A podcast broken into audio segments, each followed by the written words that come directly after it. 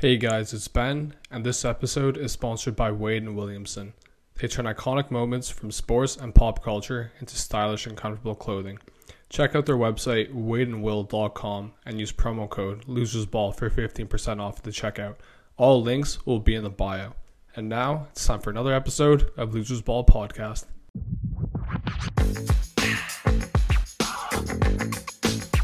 Welcome back, everyone, to another episode of Losers Ball Podcast. It's me, your co-host Ben, alongside my good friend Elon. What's going on, Elon? Not much. Good to be back. Good to have another episode. Uh, lots happened since we've uh, had our last episode. Trade deadline was a big one, and I think we should just get right into it. There's a lot to talk about, huh?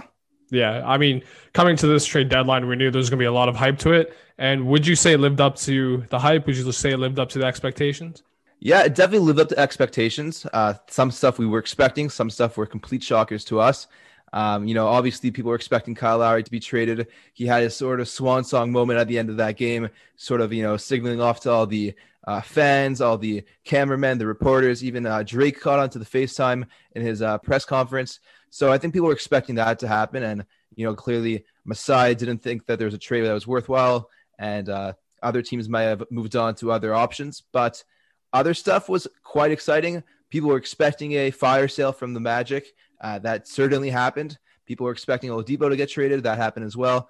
So definitely lived up to expectations. May have been different expectations, and you know not all of them have been fulfilled. Some we got some surprises for sure, but definitely shaked up the league a little bit. What do you think? Yeah, I think one thing that we learned uh, from this trade deadline is don't lowball Masai Ujiri. He's not going to bite for it. He's not the Houston Rockets front office. He's an actual you know, he's an actual front office guy. Don't try to pull any any stunts with him because he he's not going to fall for it. Um, you know, clearly. Well, should, should, we get into that? Because do you think that was the right decision by Masai? You know, it seems that Kyle Lowry is ready to move on. It seems that the Raptors may be taking on a new phase, eh, more of a rebuilding phase. Maybe they're try going for Cade Cunningham. Currently, not even in the play-in tournament, and so it's very possible that a aging uh, Kyle Lowry, 36 years old now, I think, uh, you know, it's his birthday on the trade deadline. So it's very possible he'll want to go get that, you know, chase another ring. It seems that a lot of these aging all stars, past all stars, are all ring chasing. We'll definitely get back, get to that later on in the episode. And so maybe it's possible that it's his last time, uh, last season suiting up for the Raptors. He may sign one of those mm-hmm. one day contracts to retire as a Raptor. But maybe maybe Masai should have just gotten something for uh, Lowry, even just scraps and pieces to build around. Yeah, honestly, I don't think so. Look, Masai, he's not he's not some rookie you know front office guy. He knows what he's doing there. Clearly, the trade packages that he wanted for Lowry weren't there. You know, you might get Danny Green in return coming from Philly, but what's that going to do for us? You know, he's he's not what we're looking for. If you're not going to include a young piece that they were looking for, such as you know Tyler Herro from Miami or Tyrese Maxey from Philly, if or you know any sort of picks, if those aren't in the trade packages, then really it, it's not really worth it. Or you're going to get what some 30 some year old player on an expiring contract. It doesn't fit with the Raptors timeline. They're looking to start fresh, start young, find players that are around the same age as OG, Pascal, and Freddie, and you know move on from there. You know, everyone it was it was going to be a bittersweet day if the Raptors traded Kyle Lowry. Obviously, you want to see him win another ring. However, he's still a Raptor. The trade package just wasn't there and we'll just have to see what happened what happens in the offseason. Yeah, I definitely back that. Um, you know, as a lifelong Raptors fan, gotta say that Masai we trust, that's for sure. You know, he's definitely not a rookie GM. But speaking of uh, rookie GMs, what about Rafael Stone from the, the Rockets? It seems that he got swindled on the James Harden trade. He had to basically, you know, gave, gave up James Harden, tried to get Oladipo as the prized possession alongside all those draft picks. You know, he could have had Caris LeVert, but instead made that swing to go for Oladipo and he basically had to gift wrap Oladipo to the Heat by the literally at the deadline, past the deadline. And so it's very possible. I think that was the reason, especially why Miami didn't put in uh, Tyler Herro or Duncan Robinson to get Lowry, because why would you put in those young pieces when you can literally get Oladipo, who's a lot younger, also mm-hmm. an expiring contract, but for exactly. literally, literally change. Like uh, it wasn't even like you know four quarters on the dollar. It was it was probably one quarter on the dollar for Oladipo. Yeah. So definitely got swindled on that one. He's definitely a showing that he's a rookie GM, not not someone to mess around with Pat Riley. Mm-hmm. And it was a uh, definitely not not the best day for Rockets fans out there. Yeah, you know, you know, like the classic Wolverine meme where like he's in bed holding the picture frame.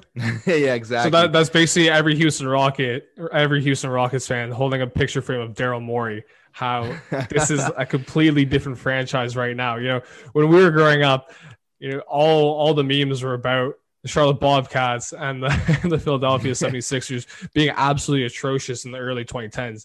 Now this generation is growing up with a trash Rockets team, something that we, we didn't think that we would have seen for quite a while. But congratulations to the Rockets. You basically turned James Harden into Kelly Olynyk. Uh, who else is in the trade? Who else is in the trade package? I think it was Kelly Olynyk, Avery Bradley, and pick swap this year, maybe. I think that was yeah. basically it. Yeah, congratulations, Houston. You played yourself. So yeah, actually, I wanted to speak about this uh, before we continue talking about the deadline. But I saw someone on Twitter, someone you know, tweet out which James Harden trade was worse, the OKC trade to uh, Houston or the Houston trade to Brooklyn. Uh, just to give a recap, uh, the OKC trade when they traded James Harden back then, the sixth man of the year, it was for Kevin Martin, Jeremy Lamb, two firsts and a second. Those first round picks turned into Steven Adams, who was a quality player for the Thunder for many years before they shipped him off to New Orleans. And they got Mitch McGary with the other one, who just didn't pan out with that roster at all. He really didn't make a career out of himself.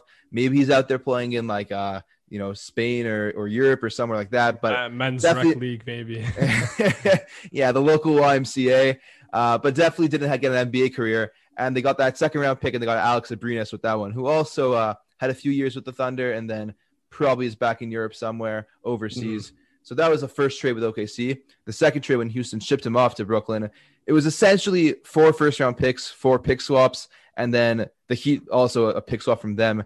That's basically what they did. They, obviously, they had a few minor parts in there like Kelly Olynyk, Avery Bradley, Dante Exum, but basically moving forward, they're gonna look at what they got, you know, from that trade, and it was just eight first round or nine first round picks, five of them being pick swaps. And yeah. which do you think was a, you know, more of a failure? Trading James Harden back then, who was only a six man of the year award winner for two first round picks and some role players, or trading an MVP caliber player who's certainly playing at the MVP level right now for like eight first round picks. Uh, this isn't even a question. I think the Houston to Brooklyn trade was way worse. At least for OKC, when they traded him to Houston, you know, chances are you weren't going to be you weren't going to be able to re-sign him. Already having Kevin Durant, uh, Russell Westbrook, and Serge Ibaka, chances the money the money just wasn't there. So at least you know you're kind of taking a chance. Maybe he doesn't pan out in, in Houston, and you end up winning that trade. I don't think anyone really saw that he was about to you know become the next generational superstar for, for you know for people growing up in that era. At least for Houston, at least you have leverage. You have a player. You you have a superstar. You know you know what you could get, and what you got was like I said before, you got Kelly Olynyk, Avery Bradley, and a pick swap. You, like you really thought that you were gonna rebuild with uh with 27, 28 year old Victor Oladipo. He turned down the contract you know you tried to you tried to bring in Demarcus Cousins too as part of your your rebuild. You you know you, you released him. You have a John Wall contract that's probably you're, you're never you're never going to move that. Like I, I I'm just like out of words. Like this Houston's an absolute embarrassment in the league. I, I don't even think it's close. I don't know if you I don't know if you uh, have a different of opinion, but I think I want to uh, add fuel to the fire. Actually, I you know just to make matters worse, they also it's not just what they what they did get, it's what they didn't get. Meaning they could have got Ben Simmons for for James Harden, and already just like that, you're set up for the future way better. You know, Ben Simmons is a defensive player of the year candidate. He is an all star. He's a literally a, a, generational talent, sort of a unicorn at a six nine frame playing point guard. You could have at least you know maybe gotten Caris LeVert instead of Victor Oladipo.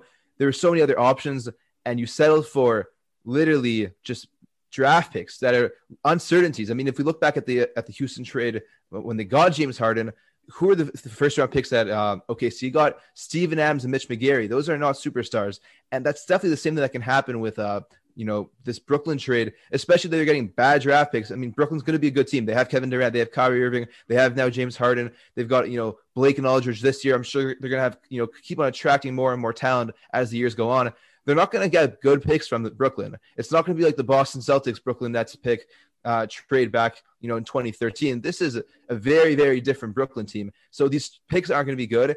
And they also traded all of their, you know, they have a bunch of pick swaps going to the Thunder for the uh, Russell Westbrook Chris Paul trade. So they're also not even, even as bad as they're going to be. They can't even tank because they're not going to be getting those, you know, first overall picks that they're supposed to get if the lottery does fall to them. So, you know, they can't say, oh, yeah, we're going to be taking and really going all in for the future because they're not getting their own draft picks. They're not going to be getting good draft picks from the Brooklyn Nets. And they don't even have a, a, a young star or a player to, you know, at least point two to build around because they didn't get that. They didn't get their Ben Simmons. They didn't even get a Caris LeVert. So I think that this was actually extremely bad trade. And I, I apologize to the Houston Rockets fans because you know James Harden couldn't get you a championship, and now he can't even get you a uh, All Star, a young star in return. So uh, say goodbye to those Cade Cunningham dreams. It's going to be a rough uh, next few years for you guys. Yeah, I mean, just imagine if they never broke up the uh, the Harden, Chris Paul, Capela team. Especially if they maybe just gave like one one more year, or if Chris Paul never got injured in Game Six. It's like what what could have been, honestly. Yeah, we'd be looking at James Harden's legacy in a whole different light. It would be a very, very different, uh, different retrospective, you know, on, on his career. But let's go back to the trade deadline quickly. Um, you know, we talked about the Miami Heat making the big moves. We spoke about the Raptors, you know, being a little hesitant. Let's go into the Orlando Magic. They shipped off basically their entire team. They shipped off Vucevic to the Bulls, Aaron Gordon to the Nuggets. Which trade do you think was bigger, the Gordon trade or the Vucevic trade? I mean, I wouldn't say it was bigger for Orlando. I would say it was bigger for for the teams on the receiving end. I think Chicago, you know, going going all in for for Vucevic. I think that was an amazing trade for them, showing Zach LaVine like, hey, you know, we're here to help. We want you to stay. We want you to be the future of this franchise. So I think I think that was a very good look for for Chicago and trying to you know convince LaVine like, hey, you know, we're here to work with you. You know, please work with us. I, I don't think you know the the haul like the the return for Orlando, I didn't think it was anything that great considering you know you just gave up star player in their prime under a contract. Oh, I actually disagree. I thought it was a fantastic return for the Magic. You know, they got okay. some they got some draft picks. They got Wendell Carter Jr., who's another great uh, you know, young young piece. He has a ton of potential and mm-hmm. you know, he's had some health concerns, but if he can get healthy, he's definitely a good young piece that can build with, you know, Jonathan Isaac, Markelle Fultz, Cole Anthony, the, the young guys that they currently have, definitely fits yeah. that timeline. Nikola Vucevic, this is probably the best season he's had all, all of his career. This is probably the best. I, I would say he keeps on he keeps on uh, improving year after year. He keeps on improving, but he's getting towards that the wrong side of thirty. So it's yeah. very possible they trade him at his peak value, and I think they got a lot in return. They got some young, you know, they got their young guy Wendell Carter. They got some draft picks, uh, which will definitely help them. And so I think they pulled the trigger because I think they realized that they weren't going to be winning at many playoff games. That they have their two playoff wins in the past like five years, uh, mm-hmm. which was their first, you know, game one of the of the first round in the past two years. Game one, uh, Orlando is nothing, nothing like it. But other than that, they they I think they understood that they had to get into a full rebuild and not play this quasi. Let's try going for the eight seed. You know, getting a you know one game in the playoffs here and there, and so. I think they made the necessary move. Let's not play in like no man's land in the middle ground. That let's actually either go for a rebuild or a championship. And on the flip side, Chicago did the same thing. They they realized that they weren't uh, you know, happy with also being in the middle ground. Zach LaVine's mm-hmm. an all-star. Let's get some more talent around him. But I think this is going to be the real test for kid good stats, bad teams guys come together to be good stats, good team guys. LaVine and Vucevic have both put up amazing numbers, and they've both been on pretty bad teams in their throughout their basically entire careers. So let's see if they can come together and make a good team at, from uh, Chicago, bring back the glory days to Chicago. Yeah, I mean, I think one thing that we have to point out, you know, you're, you know, you you, you love the haul that Orlando got got in return. However, Orlando's not known to develop players, Elon. I think that's a bit of an issue. They got some young guys. I see you smiling right now. he, he's gritting he's gritting out of his mouth right now because he he knows that Orlando's not the franchise that you want to go to when you when you want uh, some young guys to develop. That's why I think you know Chicago really really came away with this trade. Listen, honestly, you're right. I, I don't have a response to that, but that's not. at least they can uh, uh, point something to their fans to get the fans excited, give them a little bit of false hope before they just destroy another guy's career. Seems like all the young guys get injured at some point or another, and I feel bad for the the players in Orlando. You know, they're definitely not the the uh, hot team in in Florida. You, if you're in Florida, you want to be in Miami. You want to be in with that Heat culture. That's a team that can develop talent. And Orlando's just looking to their uh, neighbors down south, and it's just really just you know probably extremely jealous and trying to replicate the success that they've had, but it's just not there. When they have good pieces, they leave, whether it's Shaq or Dwight, and when they have young pieces that they can't develop, it just makes all matters worse. Were there any trades that kind of caught you by surprise? Like kind of, you know, a few head scratchers out there? Um, I don't know about a head scratcher. I'd say one trade that was a little uh, strange was the Norman Powell to Portland trade. They gave up Gary Trent Jr. and Rodney Hood. And you know, Rodney Hood isn't you know anything to uh, go, go, crazy over, but Gary Trent Jr. is a solid young, young player, 22 years old in his third season. He's had some real moments in playoff games, not afraid of that big stage. And mm-hmm. they basically traded him away for a guy on an expiring contract, and his cap hold will be bigger. He'll have you know they'll have to pay him a lot more than what they would have to pay Gary Trent Jr., who's a restricted free agent. Great, great trade for the uh, Raptors, who again, like we've spoken about, they're going to be going into more of a rebuilding mode, and so uh, get a guy 22 years old to go along. Fred VanVleet in the backcourt, Pascal Siakam. I think it was a great trade for the Raptors. I didn't understand totally what it made sense for the uh, the Blazers. I think they're trying to go all in on this season, and if you're going all in, Norman Powell has been fantastic for this year, but is he your guy to go all in for? Um, yeah. What they gave up wasn't too much, but I still was a little bit of a head scratcher for me. Okay. Uh, I have one that I found was a head scratcher. Uh, Rajon Rondo to the Clippers for Lou Will and two two second round picks, I believe it was. You know, if, if you're if you're the Clippers, I think I think you're overpaid. You overpaid for Rajon Rondo. If he's healthy, I think I think he'll be a great addition for the team. But really, really, Lou Will and two picks. I, and you I got think, you got this wrong. You they didn't trade for Rajon Rondo. They're, they're trading for playoff Rondo. They're playoff they are Rondo, banking yeah. on a playoff Rondo coming back. He's going to be back in LA competing for championships, and everyone knows that Rondo plays best in the playoffs. So I think that this was a move to try to get, you know, they needed another ball handler, they needed a playmaker. You know, Reggie Jackson and Patrick Beverley aren't the guys for them. They've, you know, flawed in their own ways. And so Rajon Rondo is going to come in just to provide some more leadership, some veteran presence. And he's a guy who knows what to do with the ball, extremely smart player, probably one of the top IQs in the entire league. And I think that the Clippers realized that they basically gave in gave away their entire future already just to get Paul George and Kawhi. So you may as well mm-hmm. try to win a championship out of it, get whatever piece you can to help increase the chances. Like, I'll, do you think that Kawhi leaves if uh, the if the Clippers don't win the finals this year? He's gonna, he's gonna be a free agent. He can opt out of this. I think he's a player option at end of the season. He comes to LA. It's you know failed attempt after failed attempt. Do you think he looks elsewhere to, to get a championship? Maybe he goes to the Lakers, stays stays in LA. Maybe goes somewhere else. What do you think? Yeah. Oh man, I can't remember where where I saw it from. I remember I, I read an article today, and it was basically saying, I think like NBA executives believe that Kawhi and Beal will be available in this off season. It, I it was crazy because Beal Beal said you know all this time that he's committed to Washington, he's committed, he's not going anywhere. But for Kawhi, I mean, if he's available, that, would be crazy. You know, Giannis already got locked up for um, you know, signed his contract in Milwaukee. He was one of the big names in free agency for for this year. But now Kawhi is entering free agency. That would be huge. Personally, I don't know where he would go because he wants to go back to LA. You know, does he just does he join the dark side and go to the Lakers?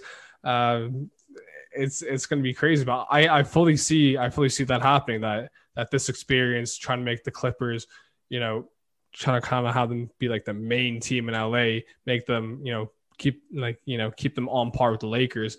I don't know if that's that experience is, is going too well, especially when you had one one objective in mind, that is to win a championship. Man, if Kawhi leaves again, fourth team in you know what six seasons or or fourth team in five seasons, that's not a good look for him. He's got to stick it out. You can't make the the Clippers literally give up their entire future and then leave them after two years. Uh, he has to take some ownership definitely has to take some ownership for them not winning the championship. Maybe that means he has to play more games, not rest as much. Everyone ripped on him for the, all the load management, mm-hmm. but that would be a crazy situation. Mark my words, Kawhi Leonard staying in California, gonna join the Golden State Warriors. Hot take oh. alert right now. Get it ready. Put put that in the spreadsheet. It's gonna be a sign and trade. You know, maybe it's Kelly Oubre, Andrew Wiggins, someone. They'll make it work. And They're, he's going to want to stay in California, but he wants to win a championship. Where do you do that? Golden State. So he'd be the most hated guy in San Antonio, and all of the Clippers two or three fans would, would start burning his jerseys and outside the Staples Staples Center. So listen, it, w- it wouldn't be the first time that the Warriors brought in a uh, top superstar, ring chasing in the pro- in their prime. Happened with KD. KD's not really the most liked player in the NBA anymore. Uh, Kawhi also not so much the most liked player in the NBA right now. He was the fun guy in Toronto. Then he left, and people are a little weary of him. So it might happen. I, am going to call it right now. Hot take. I'm feeling it. I, I like this. I'm, I'm talking myself into it. Kawhi Leonard to the Golden State Warriors. Mark my words. I mean, yeah, I, I kind of hope he leaves because at least that gives us some content later on in the offseason when, it, when it's a bit slow. So, all right. Uh, any other trades you want to talk about? Uh, no other trades really call my mind, but just you know, kudos to the Miami Heat, amazing franchise, by far the winner of this trade deadline. Yeah, you didn't have to sell your future for Kyle Lowry. You just waited it out, wait for a last minute deal to make with Houston. Offered nothing for Victor Oladipo. He's on an expiring contract. It's really low risk. I think he'll he'll be a great addition uh, to Miami. One of the things I was very surprised about was LaMarcus Aldridge. You know, rumor had it that he was going to sign with Miami, and I thought that was going to, you know, really put them in the top four teams in the Eastern Conference, and that that would make them a lock for a team coming out of the East you know, come playoff time. However, Marcus had different things in mind. He decided to sign with Brooklyn. What are your thoughts on that, Elon? I'm going to be honest. I think that it was more of a name recognition than anything else. LaMarcus Aldridge has not been good this season. Uh, mm-hmm. he's only going to add to Brooklyn's problem with you know defense. He has been an awful defender this season, and you know he's basically just only plays on one side of the ball on offense. And so for a team that's already going to struggle on defense because you know their top players don't play defense so well, just to add him into the loop, to have to get him minutes, to have to cater to that ego. I think it's really just a ring chase by Aldridge. I really can't see yeah. him helping out so much. I don't think he's going to be playing uh, in crunch time. He is really just ha- he hasn't been good. You know, there's a reason San Antonio was willing to just buy him out. There's a reason that other teams didn't want to trade for him. San Antonio, who's a team that's trying to make the playoffs, if they don't want him and they're willing to just literally give him give him away for free and give him knowingly that he's going to go to a championship contender, just give him for free, gift wrap him, you know, ship him off to Brooklyn basically directly. It's sort of indicative of where Aldridge is at in his career. He's could have gone to a team where they actually could have used him a little bit more. I don't think that Brooklyn even needs him so much. He's basically a worse, worse version of Blake Griffin, who they just brought in. Nicolas Claxton has been playing fantastic. Uh, you know, DeAndre Jordan is going to be the starter, probably just knowing his uh, relationship with KD and Kyrie and why he was brought to Brooklyn in the first place. Yeah. So is Steve Nash going to really try to find minutes for Aldridge, who hasn't been so good this season, or is he going to just, just going to stick to the guys who have been productive, who've been putting up good numbers, who've been helping the team win? I, I, I want to see Aldridge actually contribute before I start calling Brooklyn the uh, the championships and you know give them the Larry O'Brien Trophy already. I mm-hmm. think that there's a bigger buyout player, and that was Drummond to the Lakers. Drummond actually has been pretty productive this season when he's been playing when he's healthy. He was a guy who was bought out basically just because his contract was huge, and Cleveland knows they're not going to be making any damage. They know they're not going to make the playoffs, and so they sort of wanted to just not have to pay all Drummond as much. You know, they save a little bit of money when they buy him out. They keep that relationship strong with the, with his agent for the future, and so for me, I think that was a way more impactful uh, buyout signing. And the Lakers actually need a guy like Drummond. They need it. They need a defensive big. Marcus Gasol, that experiment has not gone well. And Montrezl Harrell, he's a great player, but he's only a good offensive player. We've all seen his defensive liabilities be exposed in the bubble last playoffs. So to bring a guy in like Drummond, I mean, I'm sorry for all those teams in the Western playoffs who have to go against the Lakers. Trying to score on that team is going to be extremely uh, difficult. You got LeBron, who's been playing extremely well on defense on the perimeter, and then you're running into Anthony Davis to Drummond. Your shot's going to get blocked. You're not going to get the points in the in the paint. So that's my take on Aldridge to the to the Brooklyn Nets. I think that it's more name and you know it's all all glory, no substance. Um, so that's how I I view it. What about you? Yeah, I mean, Brooklyn basically gave up all their all their depth for the James Harden trade. So I think at least bringing someone in with experience, especially playoff experience too. I think that's going to help the team. You know, you're mentioning that San Antonio bought him out. He really didn't fit in with that picture. LaMarcus is I believe 36, 35, 36, around in that age. most of the most of the players on the Spurs are, are in their 20s. So really he he's like a fossil compared to everyone else on that team. And just bringing some some depth, you know, someone that that could help relieve some of the uh some of the minutes for some of the other players on Brooklyn. I think I think that's gonna I think that's really gonna help them out, at least in my opinion. But one of the things is that we always see this, you know, post trade deadline is that it becomes an arms race between you know, between the big market teams in the league. Uh, and this is, you know, piss off some people, especially Stephen A. Smith. He said, I don't want the Nets to win like this. I don't want KD to get another title with the deck stacked so absurdly in his favor. That's already happened once. And he basically went on to, to say that, you know, they just signed two players who not too long ago were cornerstones of their franchises with Blake Griffin on, on the on the Clippers and LaMarcus Aldridge on Portland. How they bought they brought those two in and essentially they're ring chasing. And you know you see on the other coast you have the Lakers bringing in Andre Drummond. You know also you know you know creating more depth and, and stockpiling for the playoffs.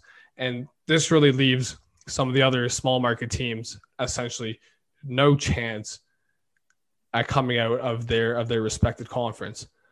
So my question Elon, to you, Elon, is do you think that this is kind of hurting the competition the league uh, in a way that you know you see these teams stockpiling uh, prior to the playoffs?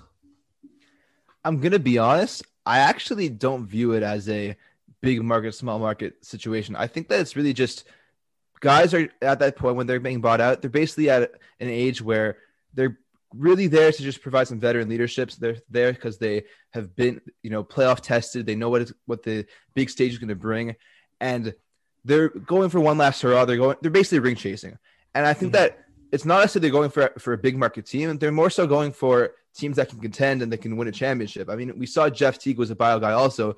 He went to Milwaukee. Milwaukee is not a big market team. That everyone was, you know, calling out that Giannis was going to leave Milwaukee because it's not a big market. And we saw that he resigned. They saw we see that if teams that are you know small market teams do the right moves to make themselves a championship contender, guys will sign with them. Guys will resign. The guys will come in you know in the buyout market.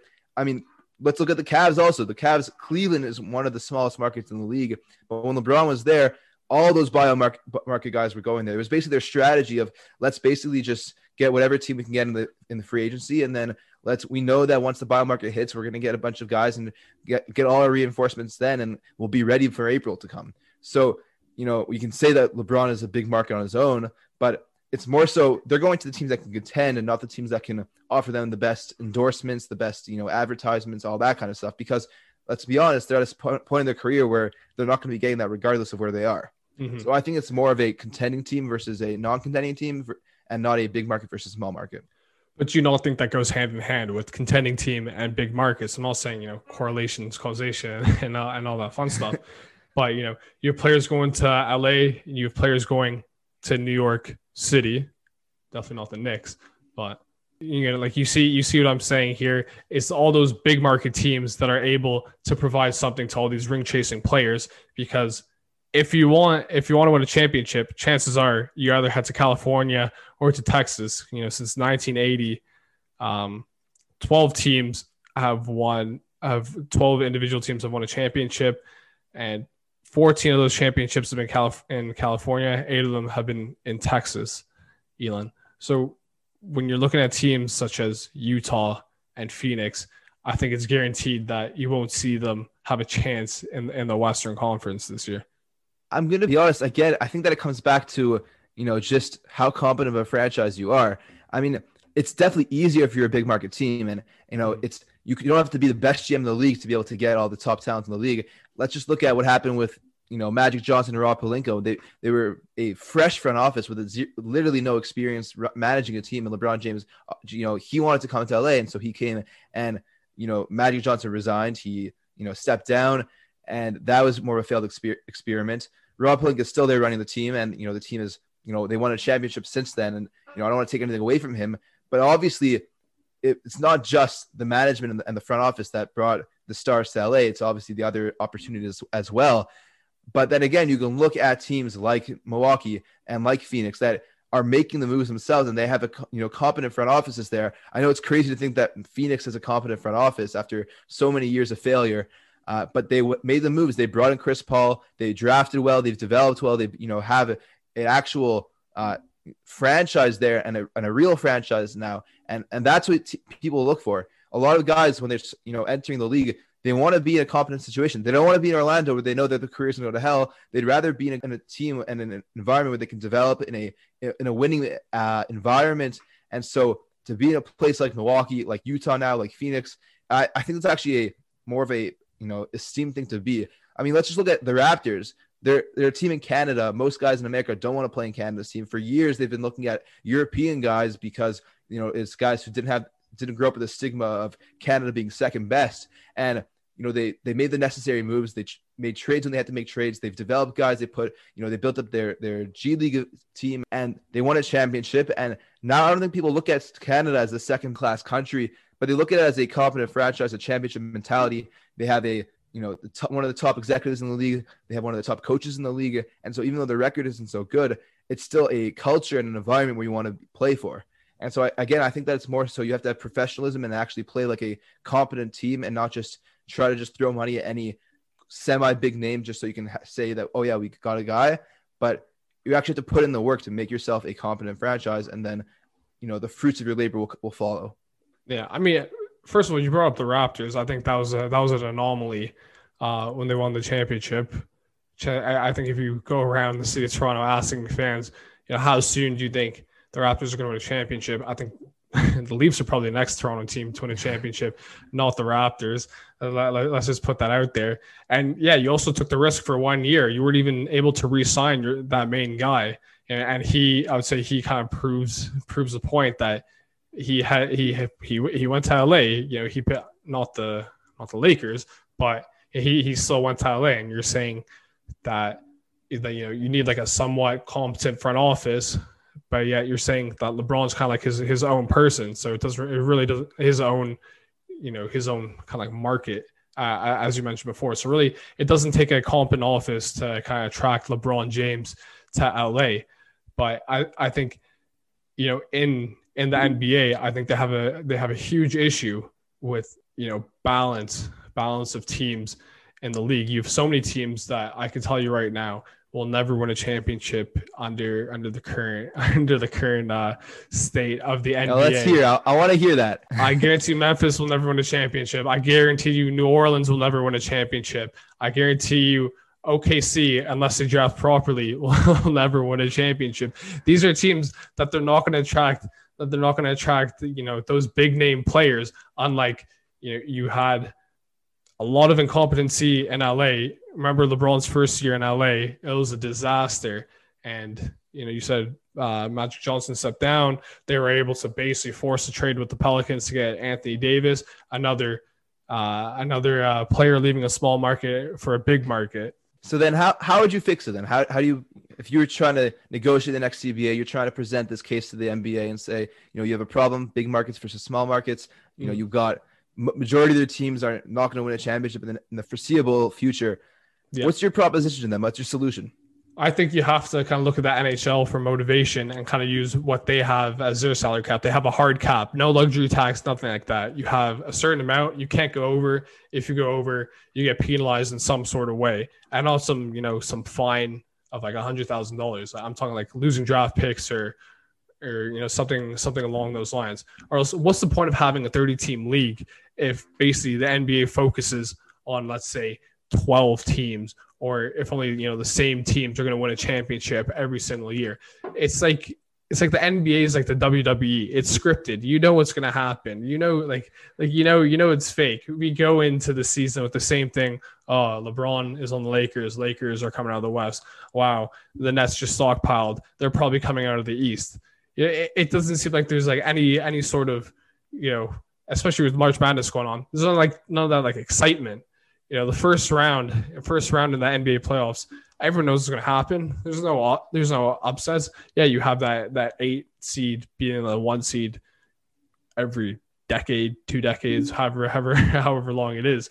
But it, it just it's not as competitive as, as really as you know you really uh you really wish it could be. So you you would propose a strict hard cap as opposed to more like what the MLB does, and you know, basically no cap at all, and it's Yeah. just spend as much as you want because the MLB Well, also I, I think if you, if you have no cap at all, then you could get rid of Orlando, get rid of New Orleans, get rid of of OKC, get- get rid of Memphis, get rid of Milwaukee.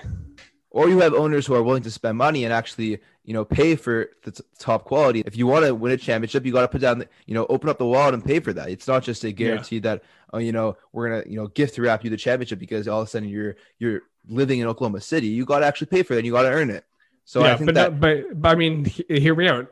You know, owners are rich, but sometimes if you're having a bidding war between LeBron, you know, if your if your cities are between LA and Cleveland, to quote Joakim Noah, what's so good about Cleveland? You know, Listen, I, I definitely get that. Something that I've been thinking about, um, you know, over the weekend, talking about hard cap, no cap, how to solve the whole big market, small market thing. I think one of the bigger issues, as opposed to the big market, small market, is that you have some states who, you know, you have tax literally no state taxes. Then you have some t- states where it's like all the way up to like, you know, 35%, 45% of taxes, even higher maybe. Uh, so I think that's a bigger issue. I mean, look at the teams in Texas. Dallas, pretty successful franchise. San Antonio, one of the most su- successful franchises of all time. You got Houston, who, despite now their their failures, they've also been extremely successful for you know how how long have we been watching basketball for? They're an extremely successful team. You got Miami, who's you know they had the big three. They had Wade O'Neal. They've always had some top t- talents there in Florida. So I would say more so trying to regulate the whole thing of how can we you know, make it fair where you don't have to be penalized for just being in a certain state where all of a sudden your players have to, you know, give up half their salary to the taxes. And I actually, you know, I was thinking maybe it's when you offer a contract to someone, that's the actual amount of money that they're going to get, which means if they're going to have to, you know, take off X amount for, uh, taxes, that the taxes is basically covered by the the team, and that you know that that that, that part doesn't count towards the ta- the uh, uh, the hard cap or the salary cap, and you know therefore if a guy's being offered if LeBron's being offered thirty million dollars a year in you know Miami or he's being offered thirty million dollars in Cleveland, he's going to be making that entire portion, and you know anything afterwards, anything that he'd have to pay, that's not going to be counted towards the uh the, the salary cap. So maybe he's getting a forty-six million dollar contract in Cleveland, but and he'll only be getting thirty million dollars, but it's still going to be the same thirty million dollars wherever he goes. What are your thoughts? I mean, I don't, I don't think you know. I hear you with the whole tax situation, but I don't think that's going to work out. Um, I think as proof of that, why isn't Orlando a huge free agent destination? It's still the same state as Miami. You know, it's still zero percent income tax there. Uh, Why? Why wouldn't they? Why wouldn't they be? You know, your main destination for for players to sign for agency. But also, are you trying to? What you're trying to say is it would kind of be like a bidding process for players you know, we'll start the bidding at 30 million. Who can afford it? You know, raise your hand and we'll keep on continuing for the bidding for for a contract. Is that what you're trying to say? No, basically that you know a team isn't penalized because the government that you know is setting the tax rate there is you know has a higher tax rate than somewhere else. You know that, that let the teams be able to appeal to you know to the players and not have other factors that that they can't control as a reason why a player isn't signing there. That's what I'm trying to say. That let's try to level the playing field so that you know you don't have a team like Miami able to bring in the big three every single you know when, they want to, whereas Mhm. that's basically not possible in a place like Utah you know, or, or in a place where more of a small market where it's probably actually a really great city. They have tons to do there, but you know, the players are going to go there and they know they're going to get killed by a crazy tax rate and they have to pay, give up half their bill or, or a third of their salary. That's what I'm trying to say. Let's, let's level the playing field to create an open market. I mean, uh, two things. One, I don't think a lot of fans are going to be too happy that, that these superstars making millions a year might not have to pay tax in their state. I don't think that's going to go over uh, too well, too. And also, second, look, players want to go to LA. Players want to go to California. I don't have the I don't have the exact tax rate uh, for the state of California, but I know it, it's a pretty significant tax rate. Um, I, I don't see that happening. I think you know, the NHL situation. I think that's going to be. I think uh, the NHL um, salary cap. I think that's that's the best route for the NBA. Look at it when NHL playoffs. You don't know who's going to win. Every like each all 16 teams are potential, you know, Stanley Cup champs. you, you really don't know who's going to win. You know, you can make your bracket. You know, you, just because you you take the conference doesn't mean you're gonna you're automatically going to be in the Cup Finals. Whereas, yeah, but let's not where it comes to the NBA, the... where it comes to the NBA, chances are, as we saw a couple years ago, back to back to back to back, Golden State versus Cleveland. Sorry, what were we going to say? let's let's not blame that on the market size. Like you know, it's a completely different sport that's just more more open to uh, you know upsets. If you want to start comparing that, then let's put a goalie in front of the, the basketball nets. Is you know make it more fair and more of a you know an, an actual comparison. It's it's a completely different sport that you know a guy can score on a fluke shot or a goalie can you know you know lose focus for a second or it hits off a guy's stick on an awkward angle and all of a sudden you get a goal like that. And that just like that it changes the, the, entire course of the game. That doesn't happen in basketball. You're you're trying to compare apples and oranges here and try to blame it on uh, on uh, the, the market size. Like you said this is you know it's causation correlation thing. It's it's not the same. I, I I disagree. I think we, we what the NBA should do is try to level the playing field for those smaller market teams so that, you know, maybe Milwaukee will have a chance one day to, to win a championship. But I think as of now, just the way that the situation, just the way that, that, you know, the league structure is made up, I think you'll never see some of these teams who compete their ass off year in, year out, win a championship. It, it just simply won't happen. Like you, you're not going to see Utah, you know, the first, you know, you know having it happening the same year this year. Uh, you're not going to see them win a championship like this anytime soon. No one wants to go to Utah, but maybe if the, if the playing field was the same, whereas you know LA could only offer you know so much to all these superstar players, where it gets to the point where hey, you know, there's a superstar available, but we we don't have any money left, so these players look elsewhere to you know sign sign their contracts for the same amount. So then, the, I honestly think that if that happens, it'll just be that every single team in a big market will be, you know, the Knicks are not going to be a laughing stock anymore. It'll just be that every single big market team is going to be, uh, you know, competing. And again, you know, a guy isn't going to go and pick up and pack his bags to go play in in Utah. And again, I apologize to all you know you fans in Utah you know, for for continuously ripping on your city, but like you know the guys aren't going there because of you know ta- you know salary cap is flexible and this and that. They're going there because there's nice weather in LA and in Miami. There's you know no taxes in in Texas and Florida or there's in- insane endorsement opportunities in New York and LA that's the reason they're going there. So you're not going to find those those uh qualities and those features in a place like Cleveland in a place like you know random place in, in, in Utah. It's going to happen in those big markets. And so unless you have every single team in a big market, there's always going to be these, you know, the, the small market teams are always going to be at a disadvantage. So that's how you have to figure, figure it out. You know, unless you can move the sun all the way to Denver, Colorado, so that there's nice weather there as well. They're going to just inherently be at you know at a disadvantage, and it's again like I said, up to the front office to make up for it like you know Toronto made up for that and you know won a championship like when you know the bad boys in Detroit or in 0304 when Detroit again was winning championships is because the front office put their team in the position to do so it's a harder challenge and therefore you have to get more you know a better more competent front office but you can't blame factors that you can't control uh, on, on, a league's problem. That's just the nature of guys who want to make even more money than their contracts. So maybe you say, okay, you know, no no outside endorsements for any of these players, but you know, good luck getting that CBA signed. It's just going to be a, uh, you know, I think it's just that's how it is, and let's try to get the right guys in the front office making the decisions, so that you have teams like Milwaukee who are pushing for the playoffs playoffs in the finals with Giannis, with Jrue Holiday, making the necessary moves. You have teams like Toronto winning championships, and that's how you do it. It's not by trying to, you know, make a hard cap, make a flexible cap, this that it's by just having guys who can put together a competent roster who are smart, talented general managers, executives, presidents, that situation. That's what I think it is, in my opinion. Yeah. I mean, yeah, I think let's just agree to disagree. I think the league is broken. You think it's fine.